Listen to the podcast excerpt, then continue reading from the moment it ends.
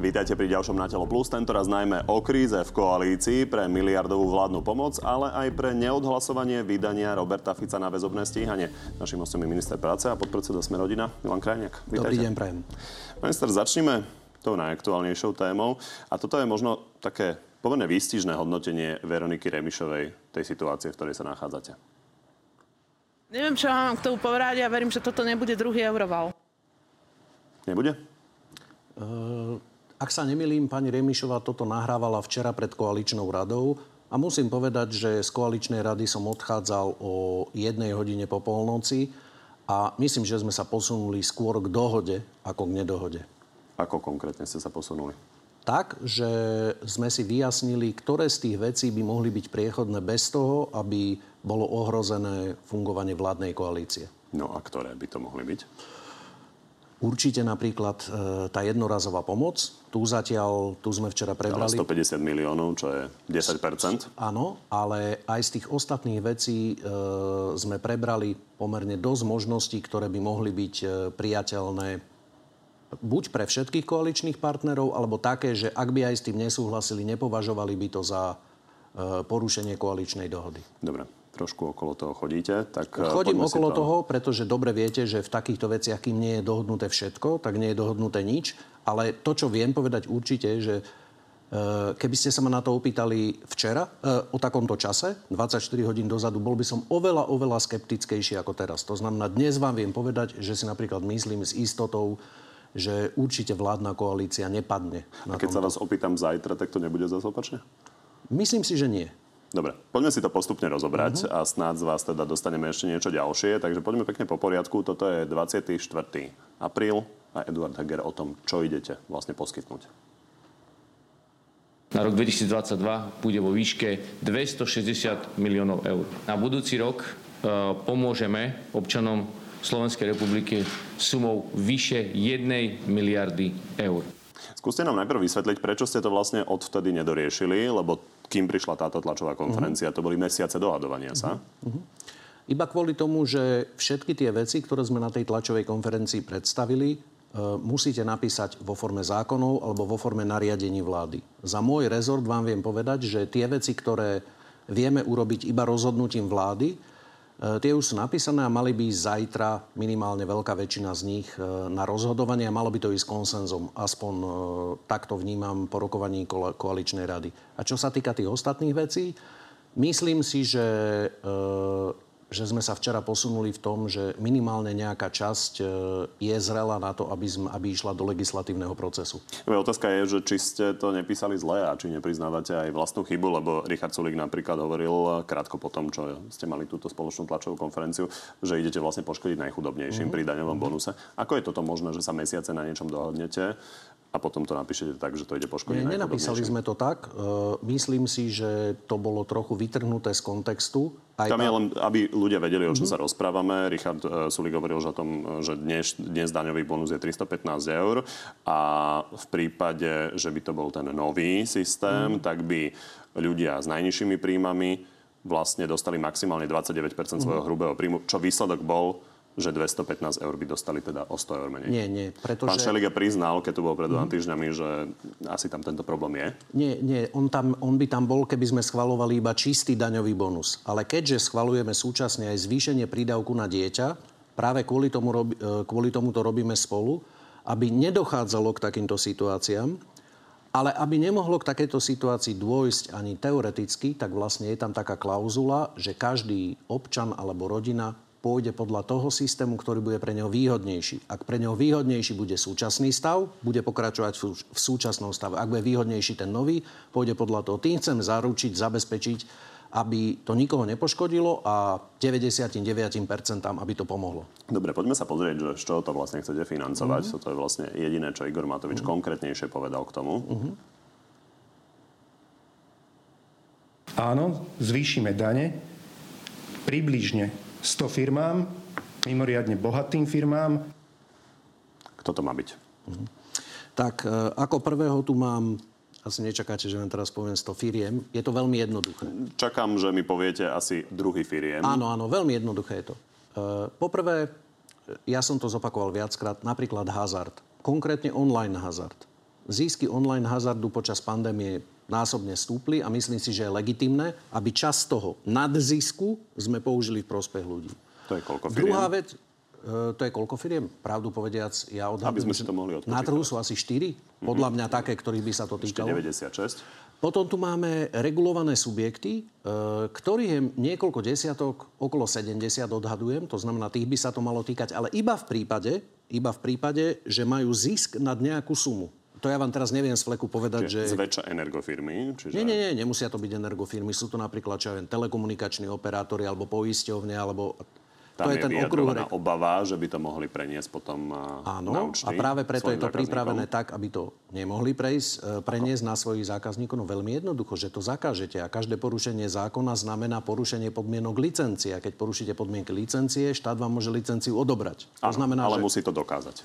Musí to dokázať, ale takéto veci sa dajú dokázať. A e, posledná, e, posledná nejaká skupina sú samozrejme to, čo ste spomenuli, e, energofirmy, napríklad, čo ja viem, distribučky, alebo predajcovia, myslím, že vieme, že sa bavíme o Slovnafte v tomto prípade, ktorý má 10-násobne vyššie zisky ako pred rokom. A myslím si znovu, že čas toho nadzisku by mohla byť viacej zdanená. Toto všetko, o čom Ostaňme hovoríme... pri tom Slovnafte, lebo tam a, Igor Matovič tvrdí, že teda začal nejaké rokovanie s vedením Áno. Slovnaftu o tom, že by mali niečo urobiť s cenami palív. Takže je možné, že sa s nimi dohodnete, že ich z tohto výjmete, ale urobia niečo s cenami palív, alebo obe Je budú to- nejako platiť. Nie, nie, nie. Myslím si, že e, obe možnosti sú, sú možné, ale tie rokovania prebiehajú O a tých cenách palív niečo viete? Lebo Richard Sulik hovoril, že teda nevedel o tom, že Igor Matovič s tým niečo teda rieši a vybavuje, takže odkázal mu, že nech to teda vybaví. e, bavili sme sa včera aj o tom. E, myslím si, že rokovania medzi ministerstvom financí a Slovnaftom alebo Molom prebiehajú. Uvidíme, aký bude výsledok. Ja od toho očakávam pozitívny výsledok. Buď čo sa týka zastropovania cien, alebo že budeme mať zdroje na kompenzácie pre ľudí, ktorí to najviac potrebujú. No aby sme si to teda vedeli predstaviť, mm. Robert Fico teda ponúkol riešenie, ako to máte urobiť, že to máte zastropovať na, myslím, euro 50. Mm. Takéto niečo možno príde do úvahy? Mm. Len tu máme potom taký malý problém. Môžeme to urobiť tak ako v Maďarsku, čo by súčasne znamenalo, že na viacerých pumpách vo viacerých regiónoch Slovenska by došiel benzín. Pretože tí predajcovia by si to nemohli s negatívnymi maržami dovoliť. V Maďarsku je rozdiel v tom, že maďarský MOL, ktorý vlastne mimochodom aj Slovnaft, je koncern kontrolovaný štátom. Takže maďarský štát určite dokáže MOLu nariadiť, aby na svojich pumpách predával dostatok benzínu. To my urobiť nevieme, lebo MOL ani Slovnaft nevlastníme. A preto si myslím, že sú dve možnosti. Že buď tam bude nejaké zastropovanie cien, alebo bude kompenzácia v nejakom zvýšenom výbere daní a tá sa použije na pomoc ľuďom. A to zastrpovanie by bolo v akej úrovni možné podľa vás, tak aby v tých regiónoch, ktoré spomínate, Ne, toto nechcem, nemali problém toto za- nechcem špekulovať, ani neviem, nie som pri tých rokovaniach. Vypočítali ste si, že euro 50 je problém, tak asi viete, čo nie je problém. Nie, nie. Vypočítal som si, že keby sme stropovali e, čisto mechanicky ceny benzínu, tak podobne ako v Maďarsku, kde je situácia lepšia, lebo kontrolujú štátny koncern MOL, napriek tomu nie je dostatok benzínu. Takže myslím si, že lepšie by bolo radšej vybrať viac peňazí a dať ich ako kompenzácie najmä rodinám s deťmi, ktoré sú najviac postihnuté. Čiže s veľkou pravdepodobnosťou teda stropovanie nebude. Neviem vám povedať, ale keby, keby ste sa mňa pýtali, skôr vidím ako pravdepodobnejšie, že to bude nejaký dodatočný odvod. Vyjasníme si, ako je to s tým vetovaním, lebo tam Mhm. je spor teda o tom, že či SAS má právo vetovať Mhm. uh, tieto návrhy. Poďme sa na, na to pozrieť. Máme právo veta a veto využijeme. Nedá sa podľa koaličnej zmluvy uplatniť. To je jeho interpretácia, s ktorou ja zásadne nesúhlasím. SAS, keď si ho uplatní, zoberieme na vedomie, ale nebudeme akceptovať. Váš pohľad je aký? Môj pohľad je takýto, že pokiaľ je v koaličnej zmluve jasne napísané, že ako príklad poviem, že zvýšime, povolíme rýchlosť na diálniciach na 140 km, tak takáto vec sa vetovať nedá. Pretože je to jasné, čo sme sa zaviazali, že urobíme a keď to ktokoľvek predloží, tak sme povinní to všetci podporiť. Toto je na diskusiu, pretože v, považujem za zjavné, že v programovom vyhlásení vlády máme, že budeme robiť to, že budeme znižovať dane ľuďom a zvyšovať firmám. Alebo, čo ja viem, firmám nazvime to napríklad takým veciam, ako je lieh. Druhá vec je, že v akej miere a o tom, o tom sa dá diskutovať. Tak nemáte tam rozhodne explicitne napísané, že idete 100 najväčších firiem nejakým spôsobom, respektíve 100 kvázi monopolov Áno. zdaňovať. Áno, takto explicitne Čiže to tam nie to je. vychádza čiže tak, že by sa to vetovať malo dať. Podľa mňa sa nedá vetovať princíp. To znamená, že poviem vám, čo by sa vetovať určite dalo. Pokiaľ by návrhom vlády sa malo zvýšiť daňovo-odvodové zaťaženie, to by bolo vetovateľné. Ale taký návrh nepredpokladám a ani v tých rokovaniach, ktoré máme s ministerstvom financií, som takýto návrh ani nevidel. Ale pokiaľ znížime o mnoho výraznejšie dane ľuďom, myslím fyzickým osobám, necháme na takej istej úrovni dane živnostníkom, malým a stredným podnikateľom a 70-80 firmám vlastne zdaníme nadzisky, ktoré majú, to ja považujem za férové. No poďme sa pozrieť na interpretáciu SAS, respektíve Mhm. to, aký postup by oni plánovali. Ak toto veto by bolo odignorované, tak potom si naozaj budeme musieť sadnúť za stôl a povedať si, že ako budeme pokračovať ďalej, či budeme pokračovať ďalej. Toho sa neobávate? To platí vo všeobecnosti. Pokiaľ by neprešla pomoc ľuďom, ktorá je momentálne na stole, tak to poviem opačne. Aj my by sme si museli sadnúť, že, že do akej miery to má zmysel, keď v takejto situácii, keď máme 10% infláciu, by sme žiadnu pomoc pre ľudí e, neprijali. Tak Myslím je si, tam ale, dohoda na tej 150 myslím, miliónovej. myslím si ale, že z nášho pohľadu teraz, že toto nehrozí. To znamená, že minimálne ten objem pomoci, ktorý sme my na našom rezorte zadefinovali ako taký, že minimálny, ktorý musí byť, to zatiaľ sa mi zdá, že by malo byť schválené. Pán minister, tak skúste nám teda aspoň trochu naznačiť, mm. o čom to celé má byť. Takže mm. hovorili ste už 70-80 firiem, takže mm. možno nie 100, skôr 70-80, tam ste? Nie, myslím si, že e, dá sa zistiť úplne presne, keby ste chceli potom pátrať, e, len vás nechcem zavádzať, že koľko presne je firiem na Slovensku, ktoré patria k tzv. regulovaným odvetviam. To znamená, že, že tých firiem je presný počet. Myslím, že ich je medzi 70 a 80. No a potom sú nejaké subjekty, ktoré by napríklad ako MOL alebo Slovna, ktoré medzi to nepatria, ale myslím si, že by mohli byť viacej Takže zdanené. stále je to okolo 100. Stále je to, áno. Poďme do 100 ďalej. firiem. Koľko Viac chcete by to od nich nebolo. vybrať? No ja si myslím, že by sme mali chcieť od nich vybrať medzi 300 až 500 miliónmi ročne. Ako sa pozeráte na to, čo hovoria samozprávy, že 600 miliónov má ísť na ich účet? Nepôjde to na ich účet, pretože viem o kompenzáciách, ktoré má rezort financí pre nich pripravené a myslím si, že budú spokojní. Dobre. A ešte nám povedzte teda, čo majú očakávať ľudia, keďže hovoríte, že vidíte nejakú šancu na kompromis. Ľudia majú očakávať, že minimálne tie najviac zasiahnuté skupiny obyvateľstva dostanú jednorazovú pomoc, o ktorej sme, o ktorej sme hovorili. A Stále hovoríte o rýchlo. tých 150 miliónoch, ale poďme, áno. poďme teda do toho A budúceho sa týka- roka najmä, aby sme vedeli, že to na idete dve fázy. kompromis nejakým spôsobom dohodnúť, tak uh, asi predpokladám, že niečo, čo sa SAS nepáči, by ste z toho škrtli. To by mohlo byť čo? Mm, takto by som to nepovedal. Ale e, máme jednorazovú pomoc, aby si to ľudia vedeli predstaviť. Jednorazová pomoc, potom pomoc v tomto roku, ale to, nejaké zvýšenie, ktoré je vlastne dlhodobé, a potom pomoc od prvého prvý. To znamená, sú to tri časti. S prvou môžu počítať, s druhou takmer istotne môžu počítať, že bude. A v tej tretej fáze od prvého prvý sa bavíme, že v akej výške. To znamená, myslím si, že určite e, v najbližšom pol roku budú najmä rodiny s deťmi na tom podstatne lepšie, ako sú dnes. A potom od januára zase nie? Nie, nie, nie. To, tiež ide o to, že okolko. To znamená, bude, bude nejako navýšená tá systémová pomoc. Však čo sa bavíme? Sú tri možnosti. Čiže o koľko? A to vám neviem povedať, pretože nie, neveštím z vešteckej gule. A SAS teda zároveň je ochotná súhlasiť s nejakou formou zdanenia tých veľkých firiem?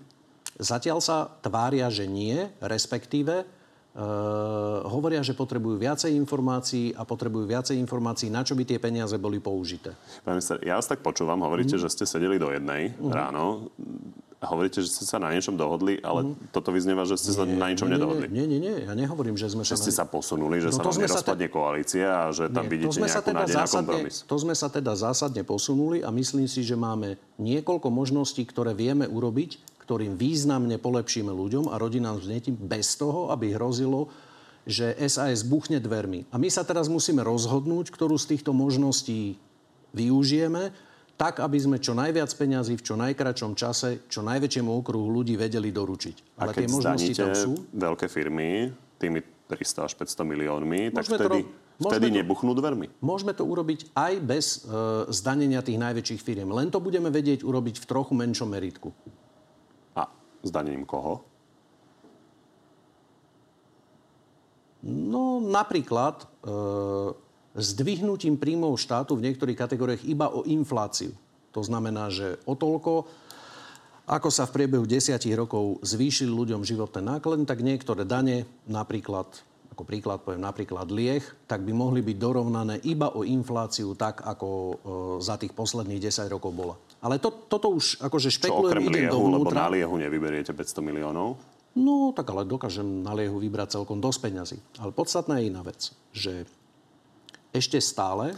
Podstatné je, že aby sme sa k niečomu dopracovali, e, už sa tu bavíme 15 minút a len zatiaľ, pán redaktor, zatiaľ sme si povedali vo pocit- všeobecnosti No, veci. ale ak A máte pocit, že vám vyniesiem z nočných rokovaní na koholíčke, že ja sa ako snažím sme sa pochopiť, konkrét... ja sa snažím že pochopiť tú formu ideme. toho kompromisu. Mhm, dobre. Takže uh, hovoríte, že je dosť možné, že teda zdanenie z toho najväčších firiem, alebo teda polomonopolov a podobne asi možno nebude. Dobre, Skúsim vám, to, po- skúsim vám to pomôcť pochopiť, tak aby som nič neprezradil, čo, čo nemôžem. Však divákom, samozrejme. E, to znamená, že vieme, že e, niektoré aj výrazné výdavky na pomoc ľuďom SAS nebude vetovať.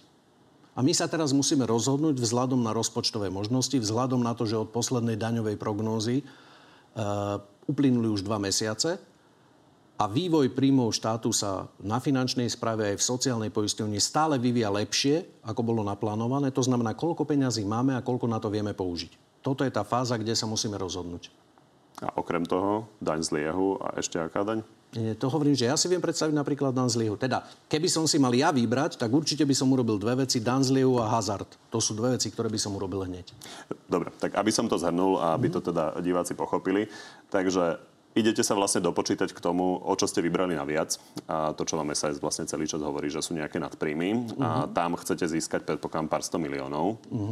A zvyšok by ste radi získali podobným zdanením, ako ste spomínali, hazard A a, o zvýšku lieh. budeme ďalej rokovať s SAS. To znamená, že ktoré dane výmenou za zníženie akých daní pre ľudí by sme vedeli, e, by sme vedeli dohodnúť. Ale pre mňa je podstatné, že jednorazová pomoc bude. Určite bude nejaká ďalšia pomoc v tomto roku a určite bude nejaká ďalšia pomoc aj od začiatku e, budúceho roka. Teraz sa bavíme o to, že v akej výške, Jasné. koľko dokážeme nájsť. Čiže v hre je, aká výška bude detských prídavkov.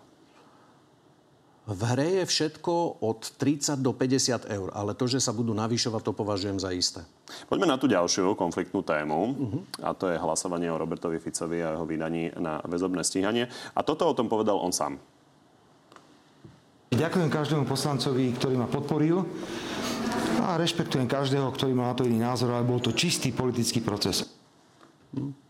V tom sa zhodnete? Nie. Keby to bol politický proces, tak e, dnes je pán Fico už vo väzbe.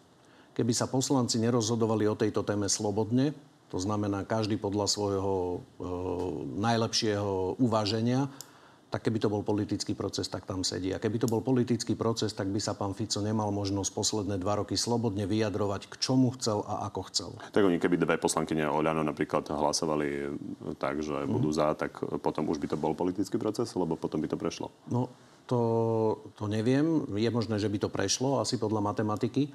Ale v tejto situácii povedať, že išlo politický proces, to sa mi zdá byť e, úplne nemiestné, pretože je zjavné, že e, koalícia má väčšinu v parlamente. To znamená, keby to bol politický proces, e, tak by bol vo väzbe. Čiže je to úplná hlúposť. Aby ste rozumeli, ja tiež mám pochybnosti o mnohých krokoch orgánov činných v trestnom konaní. A keď ich mám, tak ich hovorím verejne aj v médiách. Ako napríklad v kauze pána Pčolinského. Ale určite vylúčujem to, že by politici tejto vládnej koalícii diktovali e, policajtom alebo prokurátorom, koho majú alebo nemajú zavrieť. A niekto iným diktuje? Tak môžu si diktovať oni sami, keď by som tak povedal, ale že, že by to bola politická záležitosť, že sa stretne niekto z vládnej koalície alebo zasadne koaličná rada v nedelu večer a baví sa o tom, že koho by mali alebo nemali zavrieť, to je úplná hlúposť. A teda ja viem povedať, že my zo Smerodina sa určite na takom niečom ani nepodielame. A keby sme mali vedomosť, že sa niečo také deje, tak by sme to aj povedali, pretože toto by bolo úplné svinstvo. Myslím si, že sa to nedieje. Takže aby sme tomu rozumeli, mm-hmm. čiže policajti robia niečo, čo sa vám nepáči, mm-hmm. ale nediktuje im to Roman Mikulec.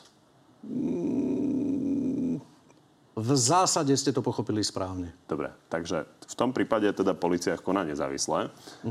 A to, ale A to ste sa neznamená, že sa môže aj pomýliť. jej zabrániť, nejakým spôsobom teda konať nezávisle a postupovať v tej činnosti. Tak potom prečo by ľudia nemali pocit mať, že robíte z poslancov nad ľudí?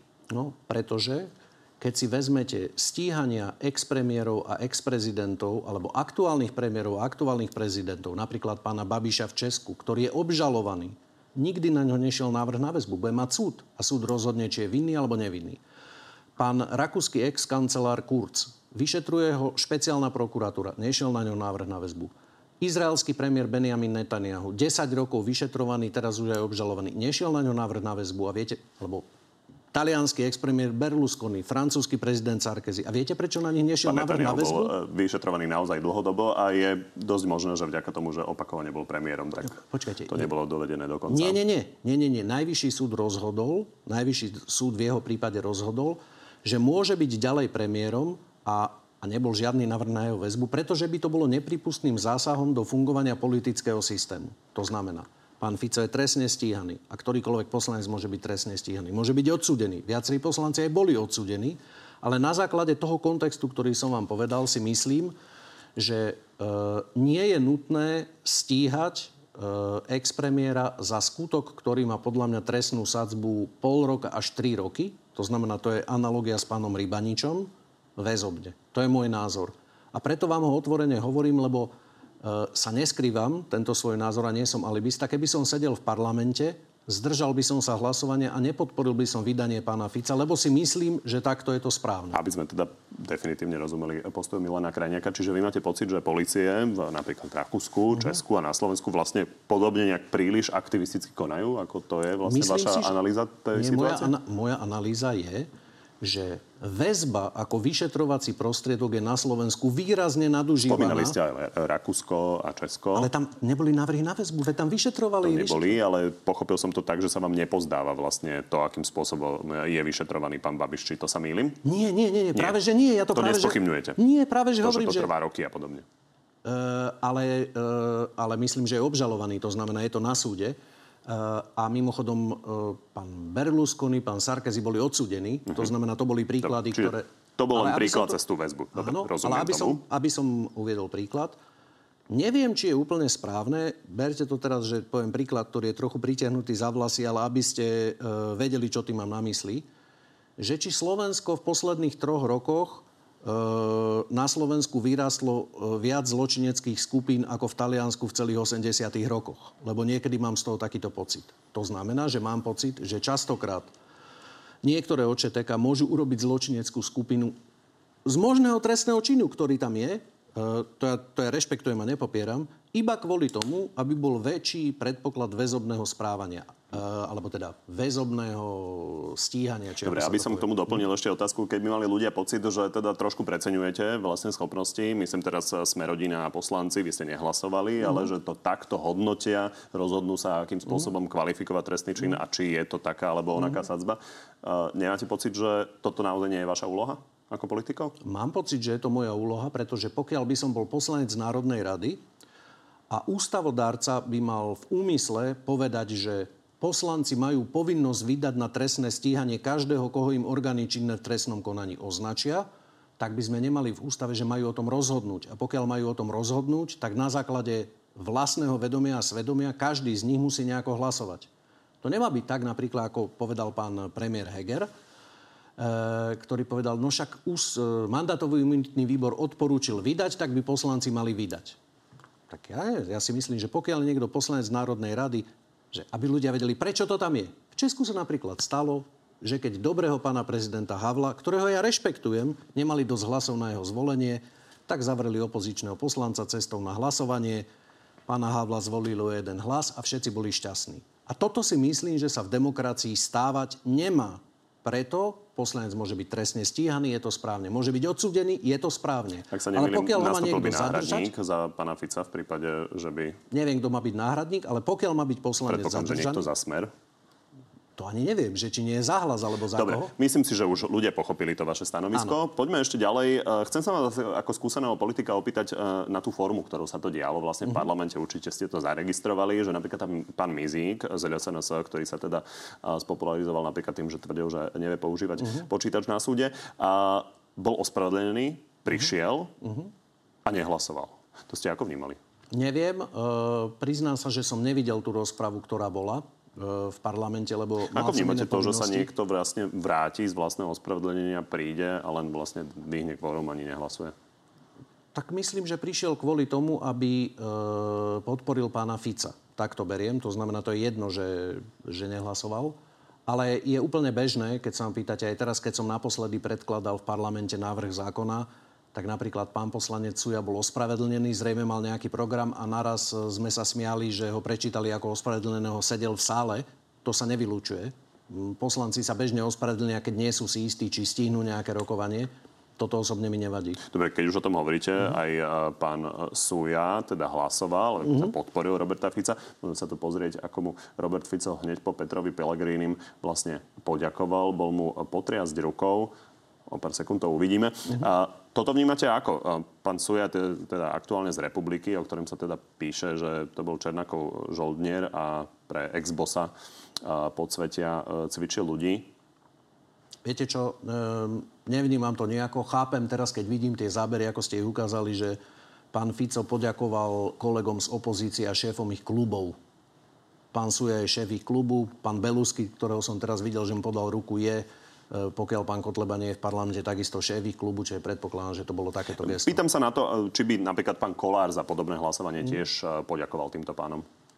Neviem o tom, že by bol pán Kolár z čohokoľvek obvinený, takže je to Možno hypotetická iné otázka. hlasovanie, ktoré by bolo pre vás dôležité. No dobre, pozrime sa na to z ľudského hľadiska. Teraz odliadnúc od toho, že ja s pánom Ficom a garnitúrou Smeru mám vlastné skúsenosti.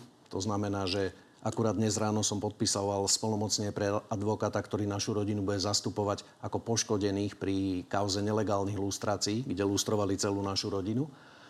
Tak odhliadnúc od toho, je to asi ľudsky pochopiteľné, keď niekto rozhoduje o tom, či máte ísť do väzby alebo nemáte a nevydá vás, tak asi z ľudského hľadiska by som to tak povedal, že je to taká, také akože minimálna slušnosť zo strany pána Fica, že sa poďakoval. V tomto kontexte by ma zaujímalo, vy si viete predstaviť, že by ste napríklad s pánom Sujom sedeli v jednej koalícii? Neviem. Neviem si to predstaviť. A nestane sa to? Myslím si, no to si myslím, že to sa na 99,9% nestane. Prečo? Pretože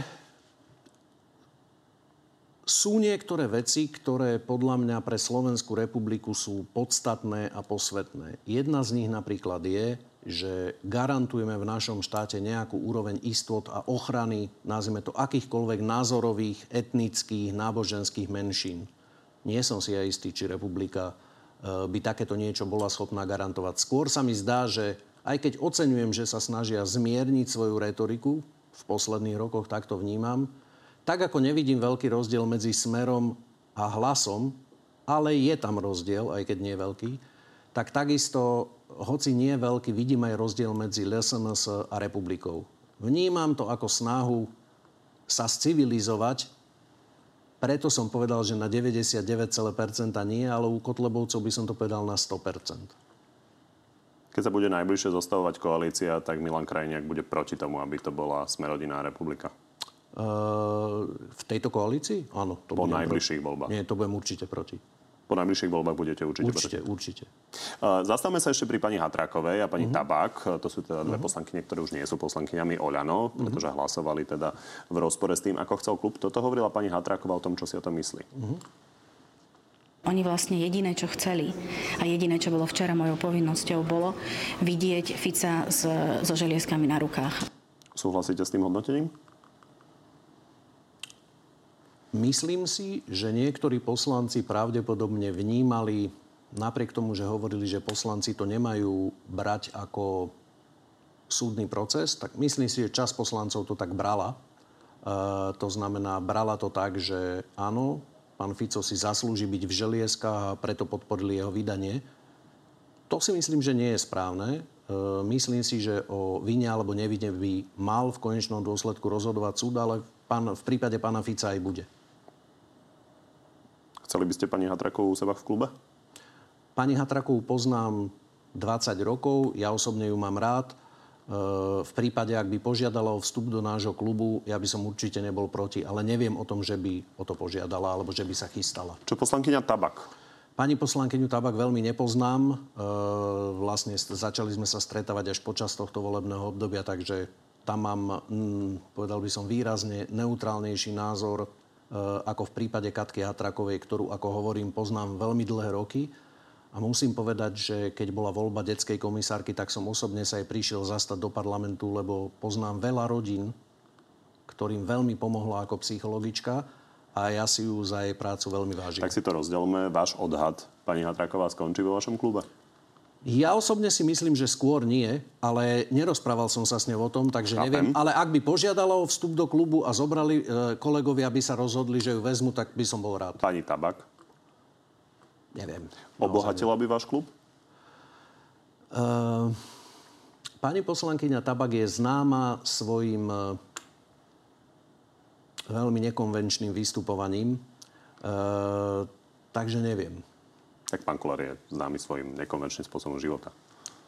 To je pravda, ale uh, myslím si, že na Sme rodina, ak niečo voliči oceňujú, tak je to naša vypočítateľnosť. Poznajú naše plusy, poznajú naše chyby, vedia e, o tom, že teraz, prepačte, to takto poviem, že nie sme svetí, možno sme v minulosti urobili aj nejaké chyby, ale vedia, že keď niečo našim voličom slúbime, tak sa to snažíme naozaj, pokiaľ to aspoň trochu ide dodržať. A myslím si, že sa nám to aj darí. Pani poslankyňa Tabek je veľmi nepredvídateľná. Takže, preto Takže keby neviem, sa vás čo... pýtali ako skúseného politika, či ju zavolá do klubu, tak e, to nebudete odporúčať. Uh, asi by som sa zdržal hlasovania. Zastavme sa ešte pri stíhaní vášho kolegu Borgulu, uh-huh. ktorého teda policia viní z toho, že uh, odovzdal policajtom 50 tisíc. On hovoril teda, že kvôli tomu, aby mu dali pokoj a uh-huh. označuje to za výpalné, uh-huh. ale teda nevie povedať vlastne, čím ho mali vypalovať, uh-huh. že čo boli tie informácie. Uh-huh. Poďme sa na to pozrieť. Uh-huh. Ja neviem, prečo za mnou prišli. Aj v tej dobe nebolo nič konkrétne povedané. Ani ste sa to potom následne nedozvedeli?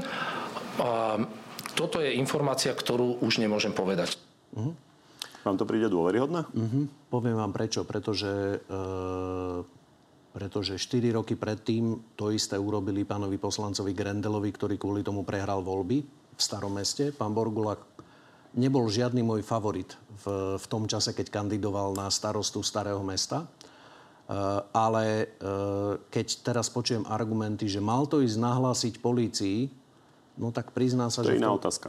Ja sa pýtam na to, že on ani nevie, za čo to dal. Počkajte, však to je presne to, čo práve u mňa dôveryhodnosť pána Borgulu zvyšuje, pretože to mala byť výpalka iba za, alebo výpalné eh, a vydierka iba za to, že mu nevykopnú dvere, nevezmu ho spred jeho rodinou a nebudú medializovať, že ako ho kukláči zobrali pokiaľ viem, ani tam nebolo žiadne konkrétne obvinenie. Pre mňa to zdôveryhodňuje je, je, jeho výpoveď, ale...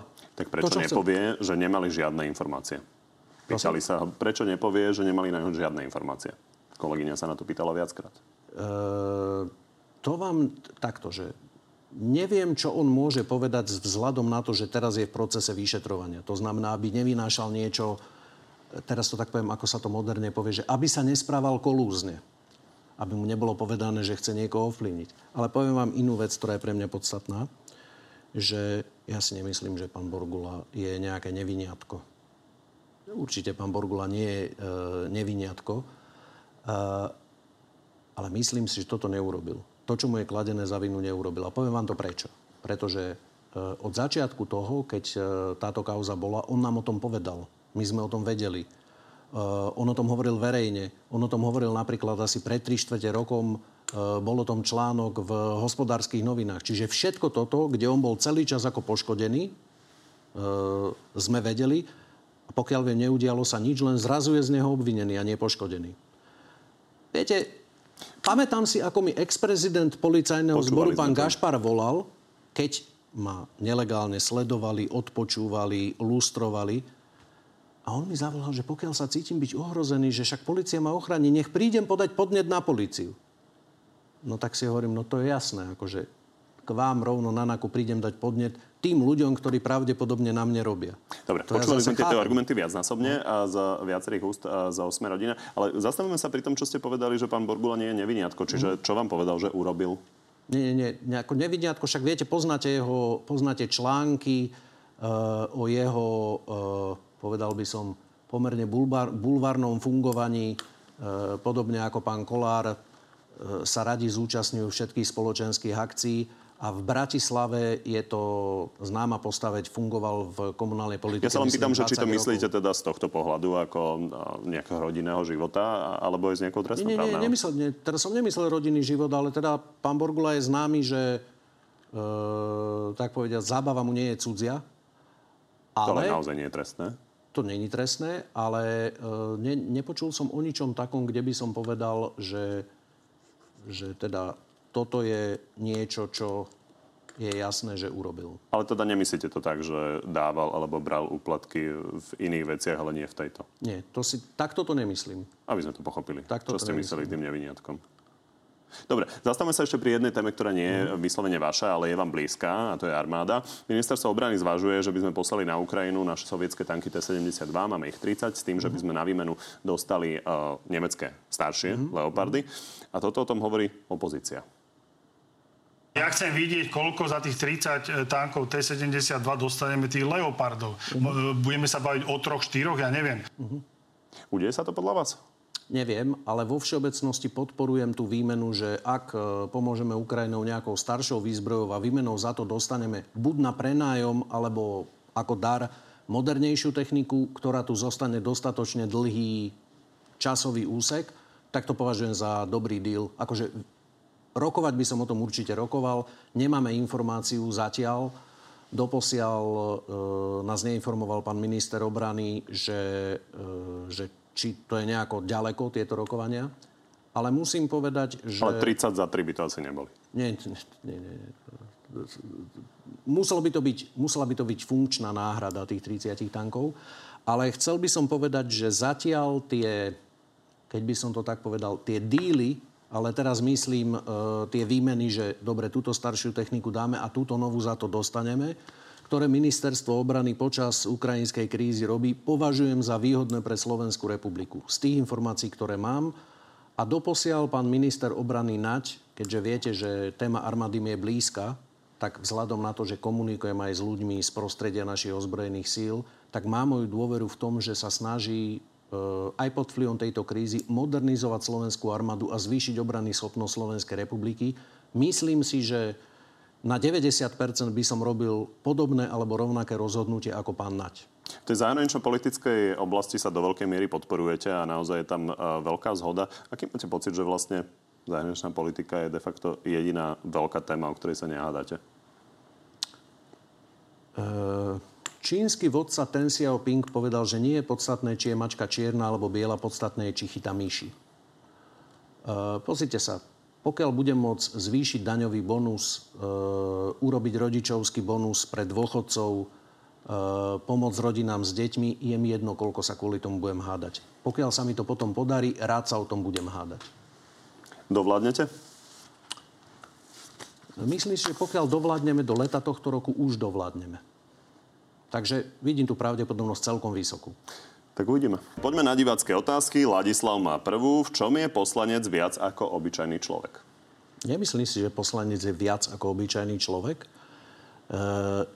rovnako ako každý obyčajný človek, aj poslanec má mať možnosť vykonávať svoju prácu. A myslím si, že pokiaľ je zvolený 100 tisícmi občanov, tak e, má parlament rozhodovať o tom, či ho policajti zadržia a znemožnia mu napríklad prísť na hlasovanie. To si myslím, že má zostať zachované. Ale má byť trestne stíhateľný Keď je rovnako ako každý. niekto na väzbu z tých obyčajných ľudí, tak nebude vykonávať svoju prácu, pokiaľ sa súd rozhodne, že ju nemá vykonávať a bude sedieť vo väzbe. To je pravda, ale pokiaľ niekto v politickom systéme, ktorý je demokratický, zvolí 100 tisícmi poslancov svojho zástupcu, tak myslím si, že má právo, aby tento jeho zástupca mohol byť na hlasovaní.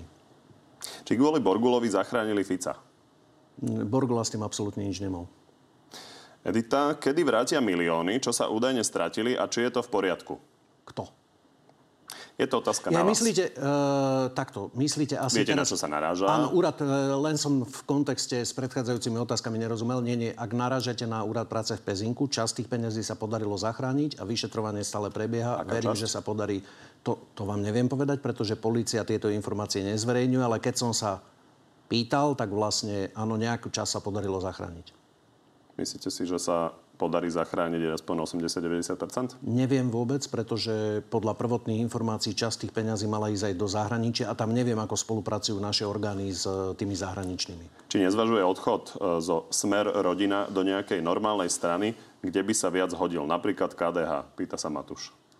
Ja som spokojný v Sme rodina a veľmi si vážim to, že sme hnutie alebo politická strana, kde každý má právo presadzovať svoje názory, aj keď v niektorých veciach môžu byť odlišné od názoru pána predsedu alebo iných poslancov. Cítim sa slobodný a cítim slobodu v tom, že môžem presadzovať a otvorene hovoriť to, čo si myslím. Veľmi si to vážim, že som v takej strane. To by ste v KDH nemohli? Myslím si, že v KDH, no takto ja som v KDH bol v minulosti a mal som s tým problém. To znamená, keď som sa vyjadroval nejako, ako sa to vedeniu nepáčilo, tak, od, tak ma napríklad... X, x vedení, ja vás tu nepresvedčam o tom, že máte ísť do KDH, ale Matúš sa konkrétne len vám, vravím, KDH. len vám vravím, že napríklad kvôli môjim názorom ma presunuli mimo kandidátku. Nemohol som ani kandidovať. Zuzana, o koľko percent sa zvýši od 1.7. životné minimum? Bude to aspoň o 10 percent, aby zvýšenie reflektovalo infláciu? Životné minimum sa zvýši podľa vzorca, ktorý je zadefinovaný v zákone zhruba o 15 eur. E, presné percento vám teraz nepoviem, koľko to je, ale zvýši sa na 233 eur. V Česku napríklad sa zvýšuje na 173 eur. Je jasné, že 15 eur teda nebude. 10 Nie, nie, nie, 10% to nebude, ale v Ak náväznosti... dobre Na... počítam, tak to niečo cez 6. Ale v náväznosti na životné minimum e, sa budú zvyšovať aj ďalšie dávky, ako napríklad prídavok na dieťa. Budú sa zvyšovať súčasne príspevky na opatrovateľské príspevky, príspevok na asistenciu. Čiže v tom súhrne verím, že to bude e, oveľa viac ako 10% Norbert, kedy konečne odídete z vlády? Pokiaľ vláda bude presadzovať tie veci, ktoré sme dali do programového vyhlásenia vlády, lebo sme ich slúbili našim voličom, ako napríklad e, pomoc ľudí v exekúciách, odškodnenie žien ročníkov 57 a 64 pri odchode na dôchodok, alebo zrušenie doplatkov za lieky, tak dovtedy vo vláde budeme. Pokiaľ nám takéto veci budú Keď bude prechádzať. presadzovať napríklad zrušenie paragrafu 363? Zrušenie paragrafu 363 nebolo v programovom vyhlásení vlády a preto e, necítim potrebu kvôli tomu odchádzať alebo prichádzať do vládnej koalície. Je tam spomínané a to, preto... Je tam spomínané, máte pravdu. Je Preto tam je spomínané. otázka, či by ostatní mohli uh, niečo takéto predložiť. A bude znova kandidovať na prezidenta? Skôr si myslím, že nie. Úplne to nevylúčujem, ale skôr si myslím, že nie. Budete mať niekoho od vás za kandidáta? Alebo Ešte bude sa to snažiť vôbec- niekoho nezávislého zohnať? Nie, nie, nie. Myslím, že sa budeme rozhodovať podľa, podľa toho, že čo budú známi ako kandidáti, ktorí, dajme tomu nejaký rok, pol roka pred voľbami, e, oznámia svoju kandidatúru, ale ešte doposiaľ sme sa o tom vôbec nebavili. Myslím, že je to o dva roky, pokiaľ sa nemýlim, to je ešte dosť času. Boris Kolár to bezpečne nebude. Neviem vám povedať. Možno to bude On Boris to Kolár. vylúčoval v minulosti. A, ak to vylúčil, tak potom platí to, čo povedal. Ďakujem, že ste prišli. Pekný deň. Z dnešného Na telo plus je to všetko. Pri ďalšom sa vidíme opäť v útorok o 14. na životu na TV novinách alebo si nás nájdete v archíve a na podcastoch. Príjemné popoludne.